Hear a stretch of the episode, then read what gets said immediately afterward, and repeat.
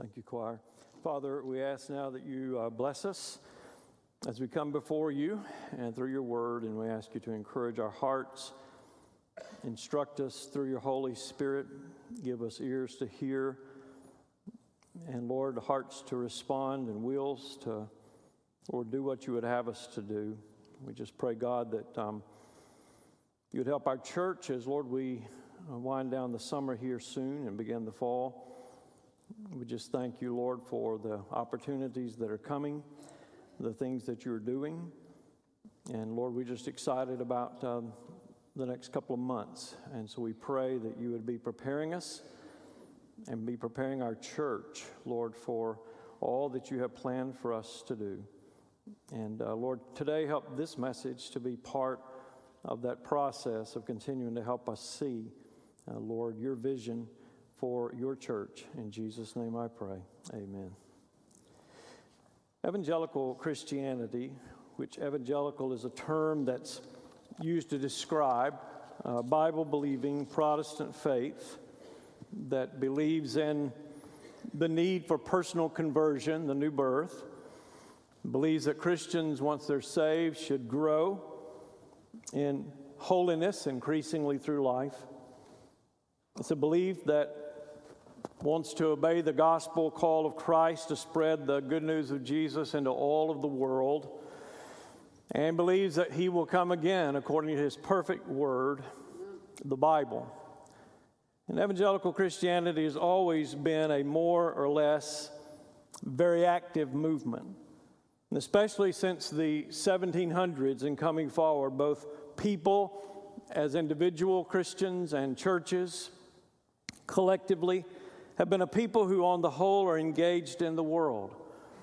There have been times where this engagement has been weaker and stronger. It grew weaker in the, I guess, the first several decades of the 20th century with the rise of the fundamentalist movement that pulled back from culture. But evangelicalism has been a movement that engages culture. For example, through Sunday schools, Evangelicals sought to engage the world and minister to the world during the 18th and 19th centuries. You and I often think of Sunday school as a, um, a campus um, organization. And we have classrooms, and we come together to study the Bible and fellowship, and hopefully grow through inviting others to entry level Bible study with our group. But Sunday school began as a movement out there outside of the church, not in the church. Matter of fact, in the early Sunday school movement, those who resisted Sunday school were often pastors and leaders in the churches. A lot of different folks were involved in this, but one person was a man named Robert Raikes. He was British, he was Anglican, he was a man of means. He inherited a publishing company, and he became burdened for the lack of education, the high numbers of people being in prison, particularly young people, and getting into trouble in Great Britain. He lived from 1736 to 1811. And so he was noted for his promotion of Sunday schools, which predated the public schooling in England. And so he began to go out into the streets, and he was ridiculed by certain Christians about Robert Raikes and his kids in the schools or in the streets. But he began to work with them. And so these children often had to work. And so their only day to do this was Sunday. And they also, um, because of, of, of their um, lives, he, he wanted to involve people in them. He believed that the best people to teach them were lay people. And he also believed that their textbook should be the Bible. And so we began to meet with them, and uh, their schedule would be after uh, 10 in the morning. They would come at 10 in the morning, stay till 12. Then they'd go home, return at 1. After reading a lesson, they were to be conducted to church. After church, they were to be employed in repeating the catechism till after 5. And then they were dismissed with an injunction to go home without making a noise. So that was what they did. But you know that in the years that ensued, they had a million and a quarter children in those Sunday schools. We often regret not having prayer in schools they took the schools to the children in the streets. And lay people did this, and that number was a huge percentage of the population of children, six through teenagers in England at that time. It was a huge movement that involved, I think, about 5 million people ultimately that were involved in it. And you can read about Robert Raikes. In time, there was a cooperative work that was done as well in our country, like the American Sunday School Union, formed in 1830. And it was formed for the purpose of supplying both rural and urban children with a religious education forbidden in the public schools. You couldn't have religious education. And so they took, took it to the streets again. Ultimately, this union listed over 3,700 schools, enrolled one seventh of the nation's population of children between the ages of 5 and 15. But they did more than instruction. During 1856, the New York Sunday School Union allocated to each church the responsibility to visit homes and organize mission Sunday schools in a destitute area. The next spring, 2,000 visitors working in teams of two blanketed the city of New York from the poorest to the richest streets, contacting the unchurched every month, ministering to whatever spiritual or physical need that they found. Well, as we continue our series today, True Lines, in which we're looking at our beliefs from the ground up, we've been talking in the previous two messages about what we believe regarding the church. We're winding down this series. This is message 41. So I'll wind this up with the church, and the last message will be on last things or the end of time. But today I want us to explore a bit more about the church and a message entitled The uh, Understanding the Church We Love. And this will be the third message in this part of the series. So open your Bibles, if you would, to Ephesians chapter 4. And we're going to read verses 7 through 16. Ephesians 4, 7 through 13.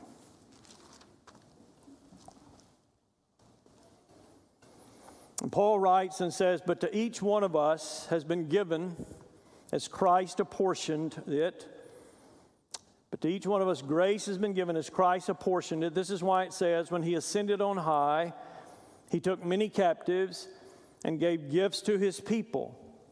What does he ascended mean except that he also descended to the lower earthly regions? He who descended is the very one who ascended higher than all the heavens in order to fill the whole universe. So Christ himself gave the apostles, the prophets, the evangelists, the pastors, and teachers to equip his people for works of service so that the body of Christ may be built up until we all reach unity in the faith and in the knowledge of the Son of God and become mature, attaining to the whole measure of the fullness of Christ.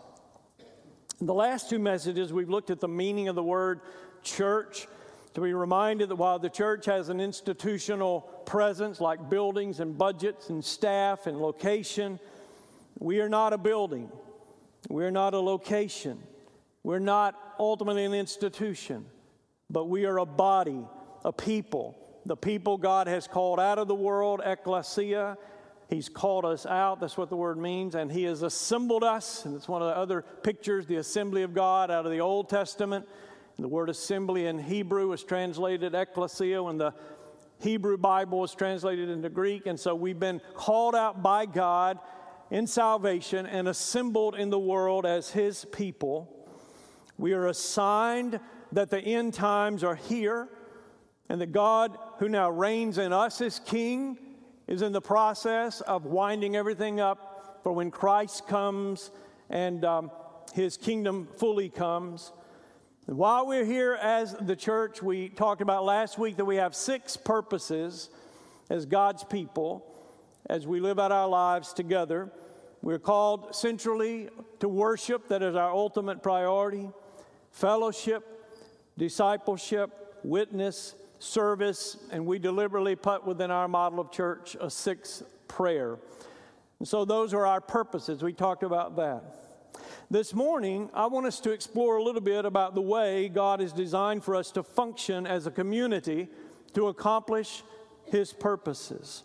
He gives us a lot of pictures by which to describe how this is to take place.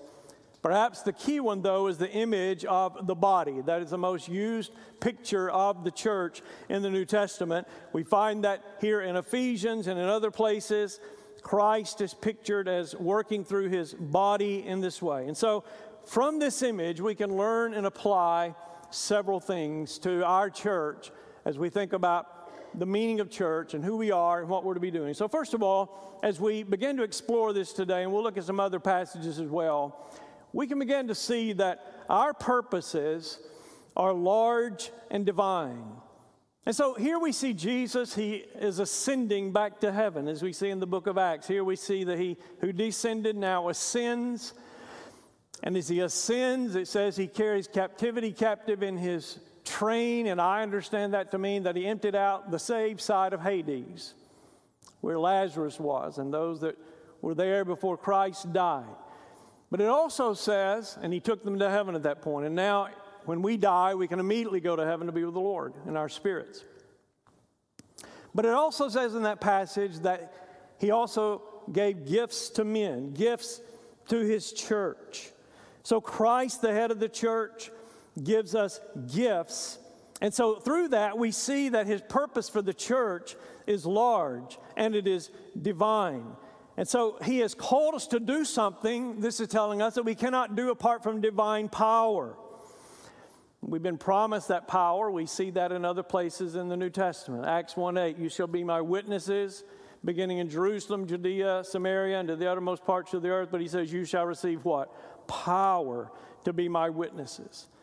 Or in the Great Commission in Matthew 28 19 and 20, he says, Go therefore and make disciples of all the peoples. Think about this to a group of right Jews in the Middle East without planes, trains, automobiles, cell phones, poor. And he tells them, You go reach the entire world, every, every part of the human race with this message. Go therefore and make disciples of all the peoples. Baptize them in the name of the Father and the Son and the Holy Spirit, teaching them to observe all things whatsoever I've commanded you. And what's the last part of it saying? What? And lo, I'm with you always, even to the ends of the age of the earth. So he is with us as well to empower us. The Spirit empowers us, Christ is with us. But we also see today that he has given us power as well to work, and that he has distributed gifts to the church, supernatural abilities he sprinkles through his people. And so God has given us purposes to fulfill. And he's invested his power in the church and the offices that he establishes and the gifts that he gives. And so, as you and I think about this today, I think, uh, again, we need to be reminded that what we're doing as God's church is not something that is ordinary, done in the power of human will and ingenuity. We are meant to win people out of the world and send them back into the world and we're to win people and send them back into the world to be the salt, the light, and the leaven of God in the world. And that's a big task. We're to do that as we spread the message, congregations spring up, we become all part of that effort, and we keep, keep pushing that agenda out in the world. And as the church gets stronger, she is called truly to be the salt and the light and to impact the world around her. That's a large divine work that we cannot do apart from His power, and He's given that to us in our giftings. You know, that large work is spelled out for us in the Baptist Faith and Message in two articles, more than two, but in these two. In Article 11, Evangelism and Missions. It says, missionary effort on the part of all rests thus upon a spiritual necessity of a regenerate life. That is, saved people are the ones who can do missions and is expressly and repeatedly commanded in the teachings of Christ. The Lord Jesus Christ has commanded the preaching of the gospel to all nations. It is the duty of every child of God to seek constantly to win the lost to Christ by verbal witness, undergirded by a Christian lifestyle, and by other methods in harmony with the gospel of Christ. If you don't know I'm reading out of, it's the Baptist Faith and Message. We've been talking about this for a year. You can pick these up. It's just a summary of our of what we believe. But not only do we find that article, we have another one that i have asked them to put on the screen. It's a longer article, and I want you to read it out loud with me today as well. And this is um, an article 15 The Christian and the Social Order. And this is, um, this is our large thing about being salt and light in the world. So we're trying to win people to Christ. But let's read this one together. All Christians, stop just a minute. Does that include us? I hope so. All Christians are under obligation to seek to make the will of Christ supreme in our own lives and in human society. Means and methods used for the improvement of society and the establishment of righteousness among men can be truly and permanently helpful only when they are rooted in the regeneration of the individual by the saving grace of God in Jesus Christ. That means we're out doing things trying to be salt and light, but we're witnessing because right? Ultimately, we want people to be saved. If you're not saved, you're going to spend eternity separated from God. And so it's, it's best, and people are best helped, the world is best helped as we see people get saved in the regeneration of the individual. Pick up in the Spirit, in the Spirit of Christ. Christians should oppose racism, every form of greed, selfishness, and vice, all forms of sexual immorality, including adultery, homosexuality, and pornography. Going to the next one.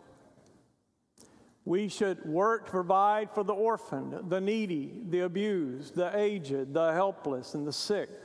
We should speak on behalf of the unborn and contend for the sanctity of all human life from conception to natural death. Every Christian, is that us? It's me, you too. Every Christian should seek to bring industry, government, and society as a whole under the sway of the principles of righteousness, truth, and brotherly love. In order to promote these ends, Christians should be ready to work with all men of goodwill in any good cause, always being careful to act in the spirit of love without compromising their loyalty to Christ and His truth. That sounds like a pretty large calling, doesn't it? to affect all of society with the principles of the kingdom of God. And we see that obviously as something tied up in the life of who we are as the church. This is the place where we get inspiration from each other, training, vision. This should be a beehive of, of activity related to, to ministry above all things. And so we're called, we're not called to just, uh, we're called to be something that is different and supernatural in the world and our corporate life as a church. And this is seen through some of the purposes carried out in our daily life as a church, as a new community.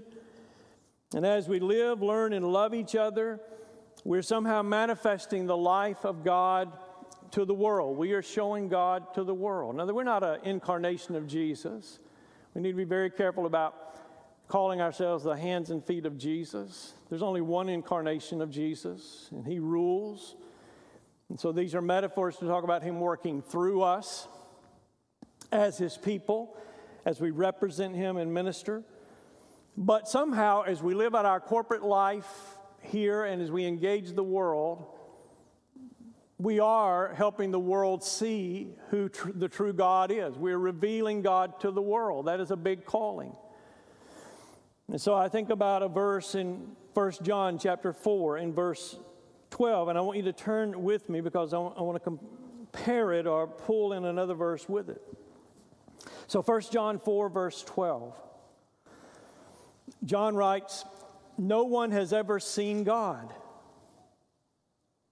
But if we love one another, God lives in us, and his love is made complete in us.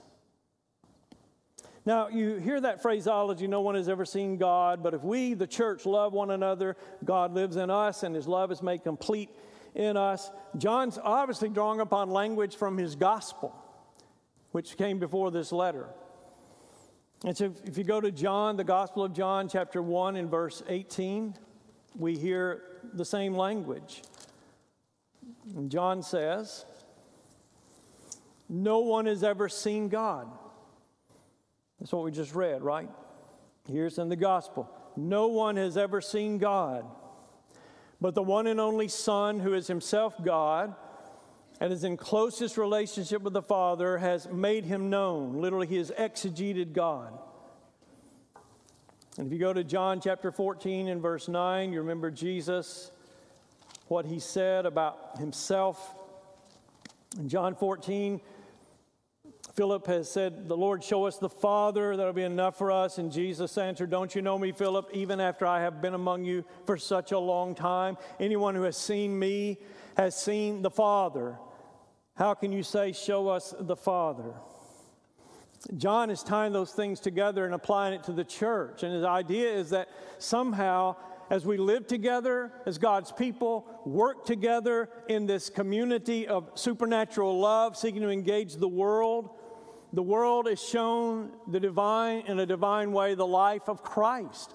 God's, God's nature, his life is seen through our life and our work. And so what I want you to hear this morning from this, that He's given us gifts, and this is a large and supernatural task. We should put to death any notion we have that the church, with all of her humanness and imperfections, is just an ordinary gathering of people in some organized effort. No, we're part of a divine manifestation in the world as Christ life pulsates, animates, and energizes us, his people. And so we see him giving gifts, His power, His presence to us to live out the purposes, to be a, a witness here as we gather as His people in this local church. And as we love each other, we're somehow manifesting the life of Christ. And as we're engaging the world both here and outside with our gifts, somehow we're showing the world who God is. That's a big task. Every one of us who says we're a follower of Jesus, that is the calling upon our lives.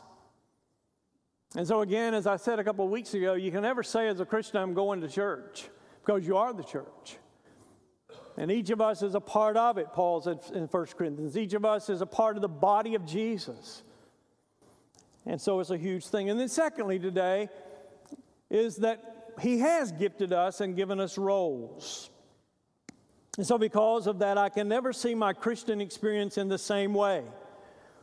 Becoming a follower of Jesus is not some ordinary, private, religious experience. I'm not called to make some simple decision to be saved, learn a few ethical standards by which to live, and then simply go to church, put some money in the offering plate, listen to a sermon, and go my way each week after some religious experience. Unfortunately, that is where Christianity stops for a whole lot of people. But that isn't where it stops in the Word of God. And so, this whole idea that He has given us gifts reminds us of that. The scripture says God has saved you, all of us, to minister. And every Christian, every part of the body, has a ministry to conduct. And so we've read out of Ephesians this morning about that. Uh, Andrew read out of the book of Romans about that. 1 Corinthians 12, 12 through 18 talks about God placing each of us in the body as He desires, and each of us has a role. And 1 Peter chapter 4, which we'll come back to in a moment. And so each of us then has a calling to find out how we're gifted. What are our passions? And we're called to begin to serve the Lord through it. I don't know how many of you have ever been to or watched a symphony perform, perhaps on, on television? But you look at a symphony like the New York Philharmonic, I think that's the picture I have here. When you look at that, that's a pretty large orchestra. It's bigger than ours this morning because we didn't have one. we usually do, and a lot of people are on vacation this week. But this orchestra is quite large, isn't it?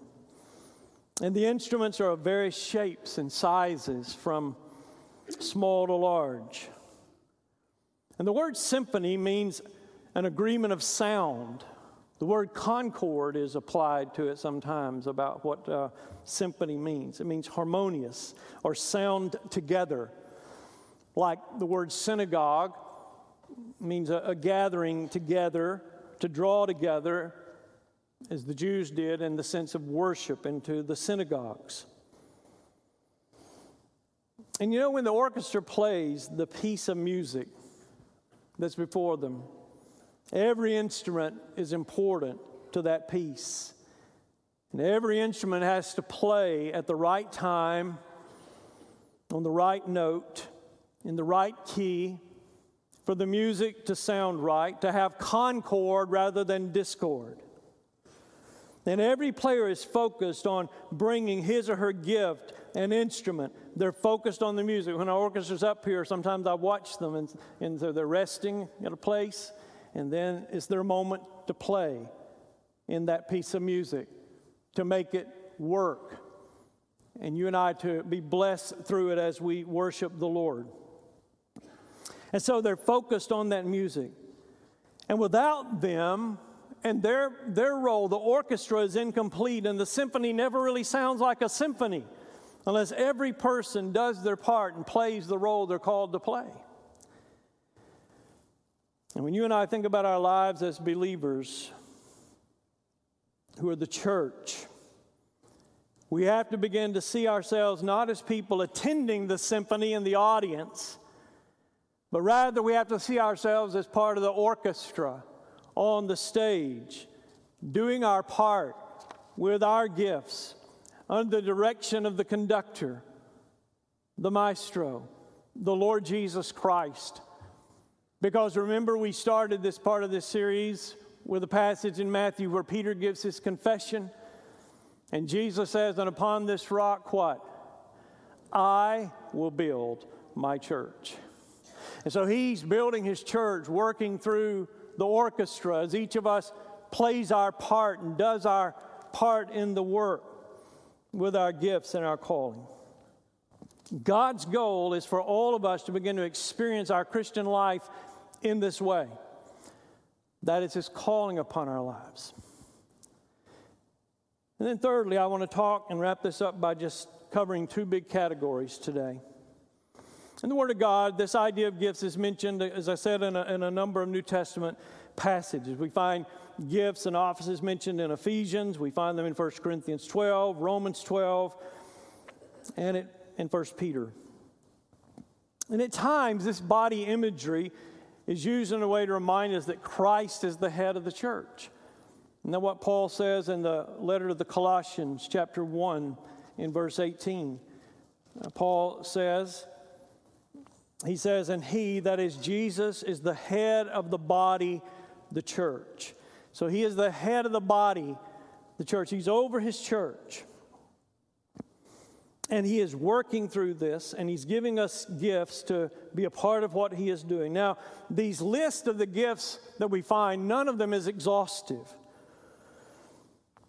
They're not complete gifts. And I think as the church has grown, as technology changes, life changes, I think God sometimes raises up and gives new gifts to his church to continue to fulfill the mission.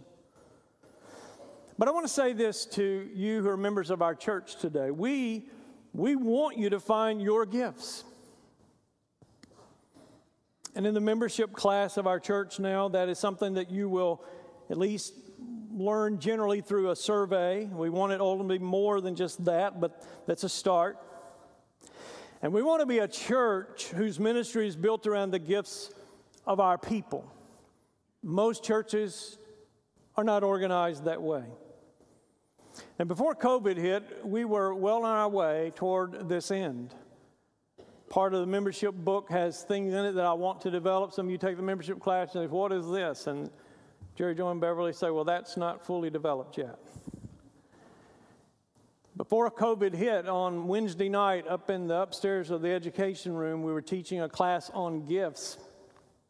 We had 50 to 60 people in that class.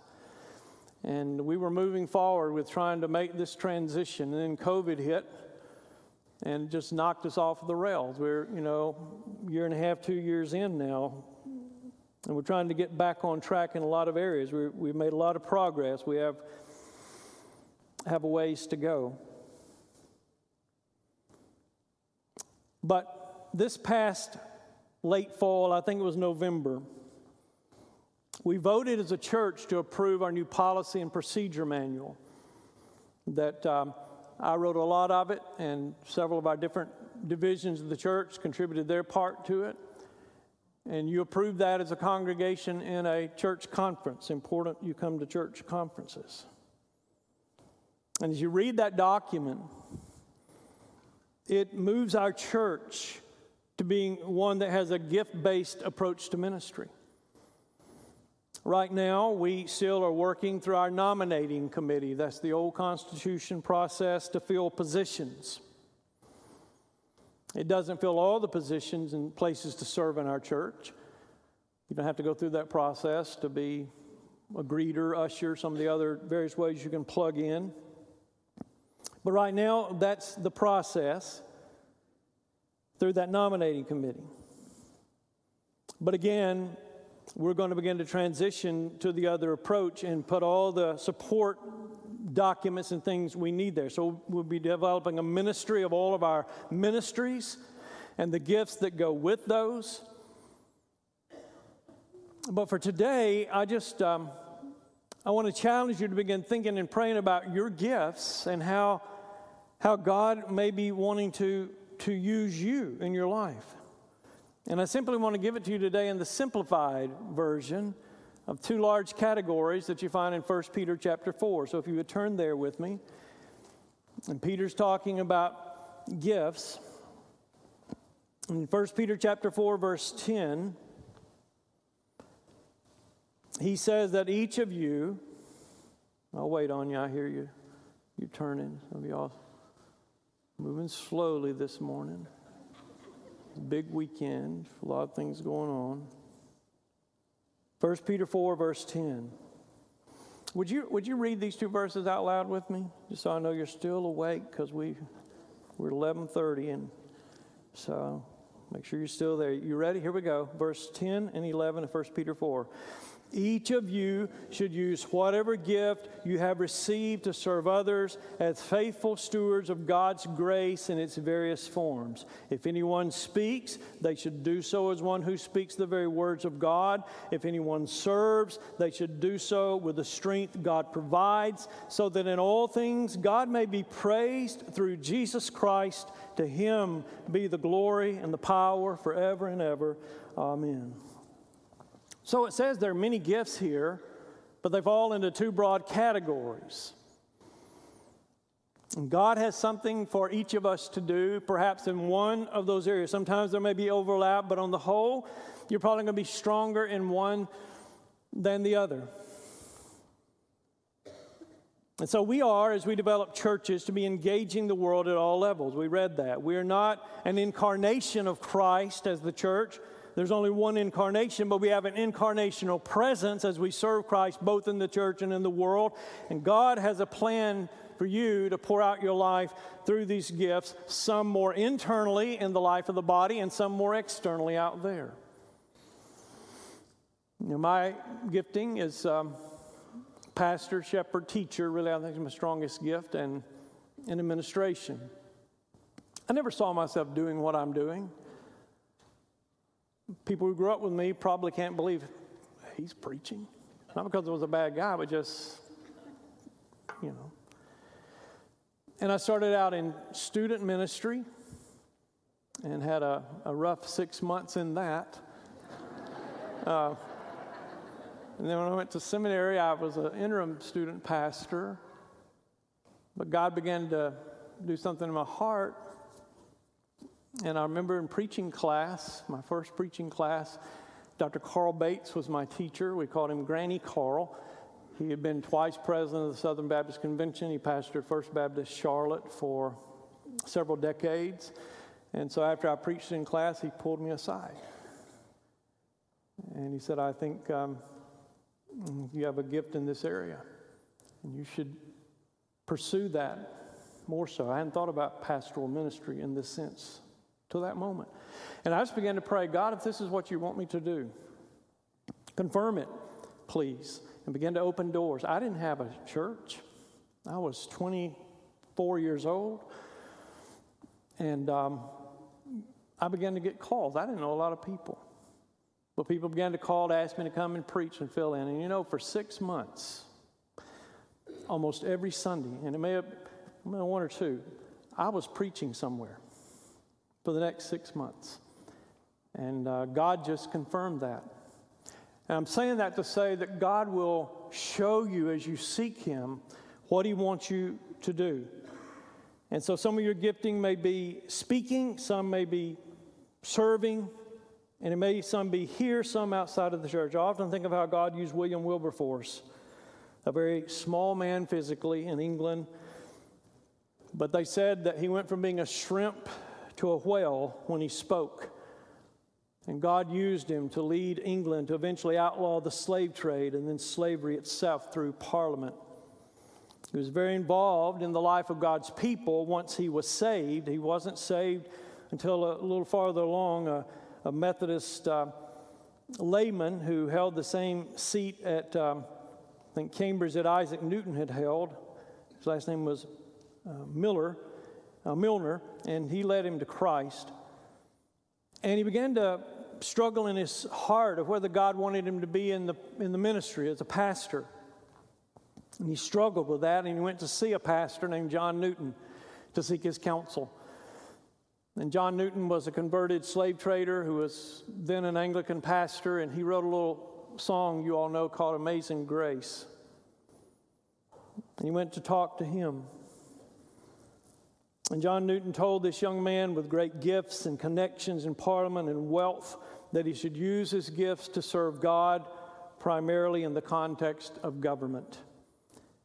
Now, he was very involved in his church life. They did a lot of different things, he and some of his friends, but God used his gifts of speaking and administration and wisdom to do what we read in that article, and that is to be the salt and light and to bring change in the world where there was evil and darkness. And um, he poured his whole life out to that. The principle that no person should be enslaved to another.